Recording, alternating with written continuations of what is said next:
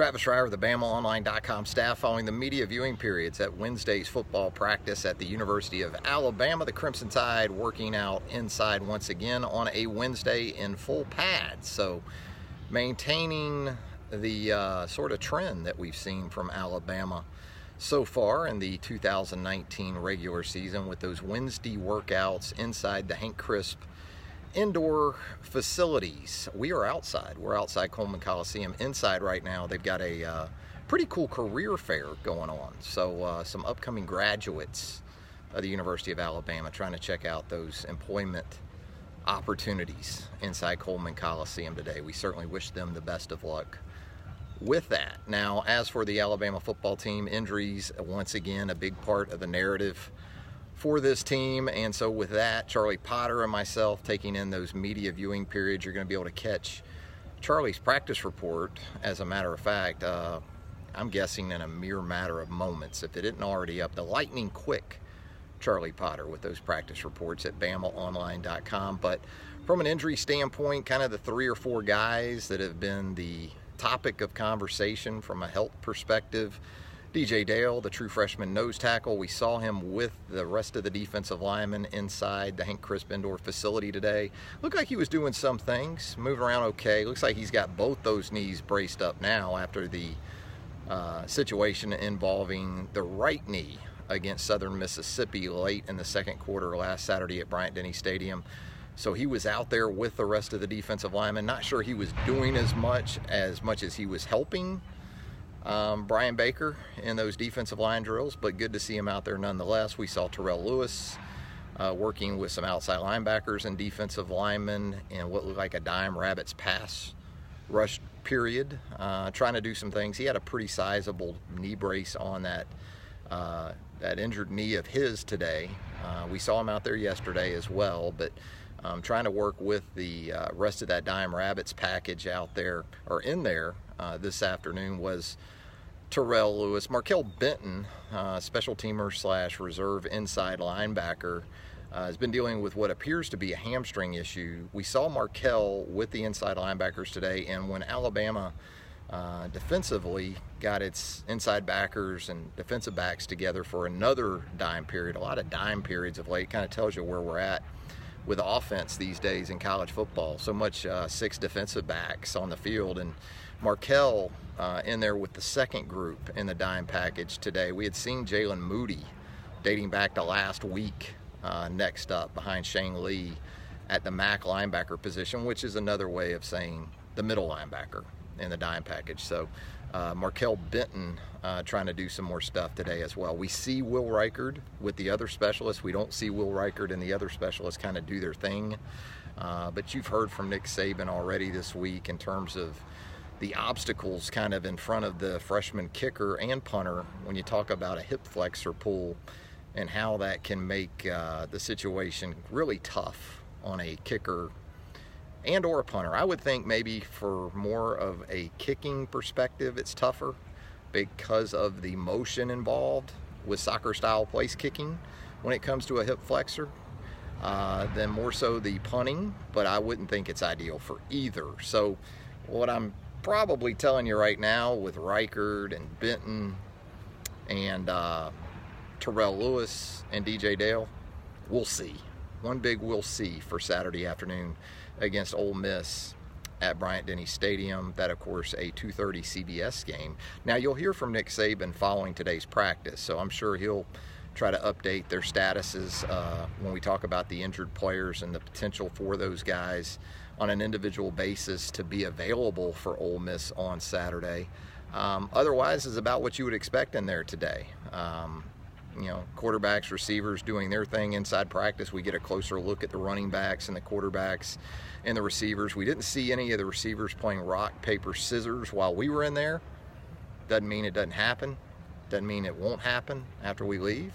Uh, Nick Saban was asked about that today on the SEC coaches teleconference and uh, wasn't aware of uh, the old rock paper scissors game being played by those wide receivers. So party might be over for those cats. We'll have to see how it goes. But um, you know, tight ends. We saw the offensive line together in there today with the tight ends. Wednesday, as we've told you before, kind of an inside drill day for Alabama from that perspective, and the same five that we've seen in three of the four games uh, to this point in the season. Looks like it's still working together there when you talk about Chris Owens at center, Landon Dickerson at right guard, Jedrick Wills at right tackle, um, Evan Neal at left guard, and Alex Leatherwood at left tackle. Now, a little something interesting to keep your eye on for Saturday.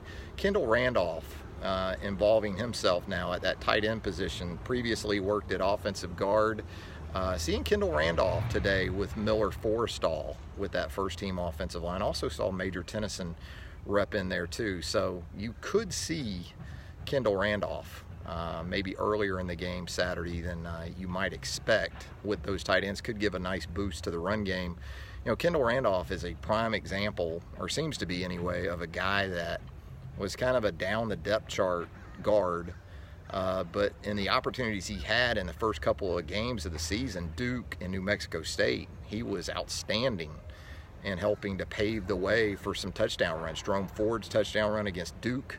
Kendall Randolph had a pancake, I believe that was at left guard, and then Keilan Robinson uh, long touchdown run against New Mexico State. That was another situation where Kendall Randolph did some good things. And, you know, when you consistently do those things, it's amazing how coaching staffs will figure out a way to get you involved, right? And it looks like Kendall Randolph may be getting more and more involved. Uh, more you would think primarily as a blocker. I mean, the comparison has been made to Brandon Greene. That obviously makes a lot of sense because that's sort of what we saw from Brandon Greene four or five years ago here in the program. Uh, and it looks like Kendall Randolph could fulfill a similar role, perhaps beginning as early, or more so anyway, more of them there uh, on Saturday against Ole Miss. Defensively, wanted to kind of circle back there. Um, defensive line options at this point with DJ Dale dealing with his situation, with Brian Ray out. Um, you know, Phidarian Mathis obviously becomes a bigger part of the equation. We talked about him even before this situation with Dale because when Ray went out, Mathis is a guy that you can give some reps to at end if you need to. Now with Dale questionable for this week, Mathis becomes a potential starter at the nose tackle position with Raekwon Davis at one end, and it appears as if Justin Eboigbe once again at another end spot. Byron Young, another true freshman, going to give you some depth there. Uh, Christian Barmore could be on the verge of more action on that defensive line. Uh, Tevita Musika is another guy you can rotate in there. Braylen Ingraham and Ishmael Sopsher. We haven't seen either of those true freshmen yet, but another injury or two, and who knows. Um, the secondary, uh, as far as the depth perspective goes, that first team dime still continues to be the same. Of note there, that means Shyheim Carter at the star position. Uh, that's been the case for the last couple of weeks. That looks like it's still the case today. Uh, from a depth standpoint, again, a lot of youth out there. Jordan Battle is with that first group still in the dime package at safety opposite Jared Mayden. Um, Xavier McKinney, obviously, at the money position with that first team dime. The second team dime, true freshman DeMarco Hellams at the money position. Um, your corners on the outside between true freshmen and redshirt freshmen, second year players. Uh, a lot of youth out there. Josh Jobe working at right corner with the twos, uh, shadowed by Marcus Banks, a true freshman on the other side. You're looking at Jalyn Armour-Davis, a redshirt freshman, with Scooby Carter supporting him over there on that side. Daniel Wright gives you some program experience at the one safety on the two deep there uh, to go along with Jordan Battle. Um, we did see Eddie Smith a little bit yesterday. It's kind of a, a, name we haven't talked about very much at all, but during Tuesday's practice, we did see Eddie Smith um, shadowing uh, Daniel Wright. So that was a, particular interest, I thought. But um, you know, kind of the same deal. At Star, your backup right now looks to be Patrick Surtain. He's working with the twos and the nick and the dime obviously, a starter uh, in all three packages, but a potential option still at the star position. What do you got for me? Any uh, questions, comments? It's hot again, by the way. It's going to be brutal Saturday. So if you're coming to the game, you already need to uh, probably have an IV going. Forget about just drinking water. You need to be straight intravenous fluids at this point. Chris wants to see some improvement from the punting yeah, we've talked about that, and that probably is the biggest area of concern when it comes to kicking the football now. Even with as much fun as we like to have on social media and elsewhere with Alabama's kickers, both past and present. Um, yeah, that's that's something that's going to be interesting Saturday if Alabama has to punt the football all that much. Hadn't really had to do that much. That's been the good news. But when it has punted the last couple games, it's been uh, adventurous, I'd say. Jimmy getting the Ben Davis question out there early. Ben's working with the twos, you know. Saw Ben, uh, didn't we see Ben against Southern Miss last Saturday? Yeah. Ben's getting some run these days from a depth perspective, a little bit on special teams. There you go, Jimmy. We got you covered.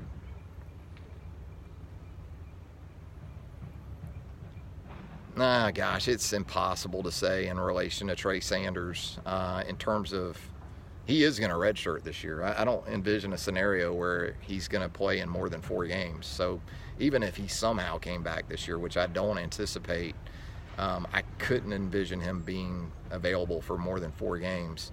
Um, and then does he, you know, play more than two years? Uh, who knows? You know, think about the conversations we were having with, about Terrell Lewis a couple three years ago when he was a true freshman. No way, Terrell Lewis will be at Alabama for more than three years. Well, things happen over the course of a career. Now you're starting to wonder if Terrell Lewis might be back next year. Marcus, um, that's an interesting question. You know, the two teams right now, when you talk about Georgia as a potential matchup down the road, um, Georgia's got some areas where they could give Alabama some problems, uh, most notably between the tackles. I think the matchup of D'Andre Swift on those inside linebackers and the Georgia backs in general could be a real issue. I think we can all agree on that. But, you know, I didn't see a lot of explosiveness out of Georgia in that Notre Dame game. Uh, made some plays in the passing game late, but in terms of outside playmakers like a Riley Ridley, like a Mecole Hardman, now the Kansas City Chiefs. That's where I think that Georgia team's really lacking. So it would be a game of styles, I think, if they played today. I think Georgia would want it more along the lines of what we saw against Notre Dame. And Alabama would think, well, we can get this thing to, you know, 31, 38 points. It, we're going to be all right. Jimmy, I thought Bryan say, is it Bresee? I don't know. I'm, I'm not as much of a recruiting guy, Jimmy. I thought he was already committed to uh, committed to Clemson. I was not shocked, Brian, about the Bryce Young commitment because I'm a part of BamaOnline.com. I mean, if you're a part of BamaOnline.com and you've been kind of reading the tea leaves and following the coverage of Hank South and Tim Watts, I don't think any of us were shocked. You know, there was a reason why, even though Bryce Young was committed to USC, Alabama was kind of standing pat on Bryce Young. You know, Alabama wasn't making any contingency moves in that deal. It kind of told you that, um, you know, there were some things in play that favored Alabama. Yeah, you know, I think it's, again, it's not so much about rushing totals with this offense. It's about being able to run the football situationally, which is what we've talked about since the preseason. Um, and yeah, if RPO action is going to open up things for you in that quick passing game and allow these guys after the catch to do what they do so well, you're going to keep taking it.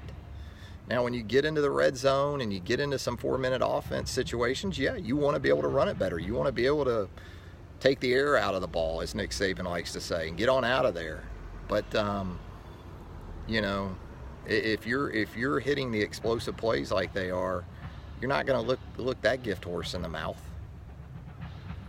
Josh Jobe uh, looks like he is kind of reasserting himself into the uh, the rotation there at corner. Had a bumpy couple of weeks. I don't think Nick Saban was probably all that happy with the maturity level of Josh Jobe there for a couple weeks, but give Josh Jobe credit. The one way to get yourself back on the good side of this coaching staff, and especially Nick Saban, is to take care of business in the in the roles that you still have. And for Jobe, that was largely special teams at South Carolina. He was very good in kickoff coverage. He uh, seems to have responded well to his demotion, and here he is back on the cusp. I think of you know being a factor once again when you talk about the the nickel and dime packages. No, Duran, you didn't miss anything with Terrell Lewis. We we have we have not said that he is done for the season. He was at practice today before that one goes viral. Yeah, Jason. Um, I don't know. I, I, I think Shy's been okay. I think the the big thing with Shy was he was so good late in the season a year ago. I mean, he was really good against Georgia in the SEC championship game. Um, you know, I don't know if anyone was particularly great against Clemson. I think um, you know there were guys who had their struggles against Oklahoma for that matter, but know he had the offseason surgery for the sports hernia. Uh, that limited kind of his involvement through spring, and you know I'm going to give Shy a little more time. I trust Shy. I think he'll be fine. Ernest with Pete Golding, I think it's I think it's to be determined, and I think the tough thing for Pete Golding compared to his predecessors is that I don't recall his predecessors, especially the guys who coached inside linebackers and coordinated the defense, having a situation at their position like Pete Golding has. You know, I, Kirby Smart never had two true freshmen starting inside linebackers. Jeremy Pruitt didn't have that situation. So I think Pete Golding has more on his plate than those guys before him. So um, I think it's uh, uh, to be determined. Uh, let's give the guys some time to to get these inside linebackers kind of ramped up and up to speed, and uh, and while all the while trying to coordinate a defense, I do think it helps this year. Uh, not that anyone questions who the defensive coordinator is this year, but Charles Kelly um, has experience from that standpoint working in the defensive backfield. You know, Sal Sunseri has some of that experience working up front, so uh, that should help. But uh, it's a tough deal for Pete Golding. He's got more on his plate than uh, than Kirby or, or uh, Jeremy had. Jason, I think injuries will kind of determine that, you know, with Christian Barmore and the potential for him rising to a starting position uh, before the end of the season. I, I, think right now he's more of a support guy. You heard Nick Saban earlier in the week. Uh, the best thing Christian Barmore can do is exactly what the scheme calls for on a down in, down out basis. Maintain gap integrity. Don't go chasing big plays when it puts your teammates uh, at a disadvantage as a result of that. So if he's consistent in doing his job on a down in and down out basis, there's no doubt from a playmaking standpoint what you've seen. Um, you know he's he's got some of that in him for sure. Um, but before that can become you know kind of a 50 snap a game type of thing. Um, you know, there's there's there's 40 other 45 other snaps where you're probably not going to make a tackle for loss or a sack, uh, and you got to be just as solid and consistent in those um, as you do when you do make a play. Deonte Brown, Ray, uh, yeah, we see him out there. Uh, looks like um, you know either of the guard spots, and if right now from a depth standpoint, you know he could be a next guy in sort of option. Although I'm telling you, Pierce Quick, the young guy, is going to be a really good player.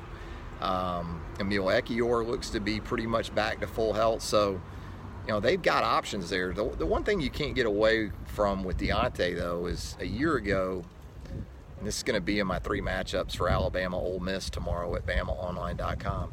A year ago, in the four games that Deonte started and finished with the ones, Alabama averaged almost six yards per carry in the run game. Um, so far this year, in three of the four games in which Alabama's had the same three starters up front, Alabama has averaged 3.6 yards per carry. So, you know, you, you got to figure on some of that last year. Um, you know, you had some other, you had Ross Pierschbacher at center. You know, it wasn't Deonte Brown by himself. You also had some backs. Damien Harris, Josh Jacobs, you gotta you gotta figure on some of that as well. But I don't think anyone would argue. So uh, Right now, I would think more of a depth provider, but I won't be surprised in the coming games if you don't see Deonte rotate in some, perhaps, with that first group.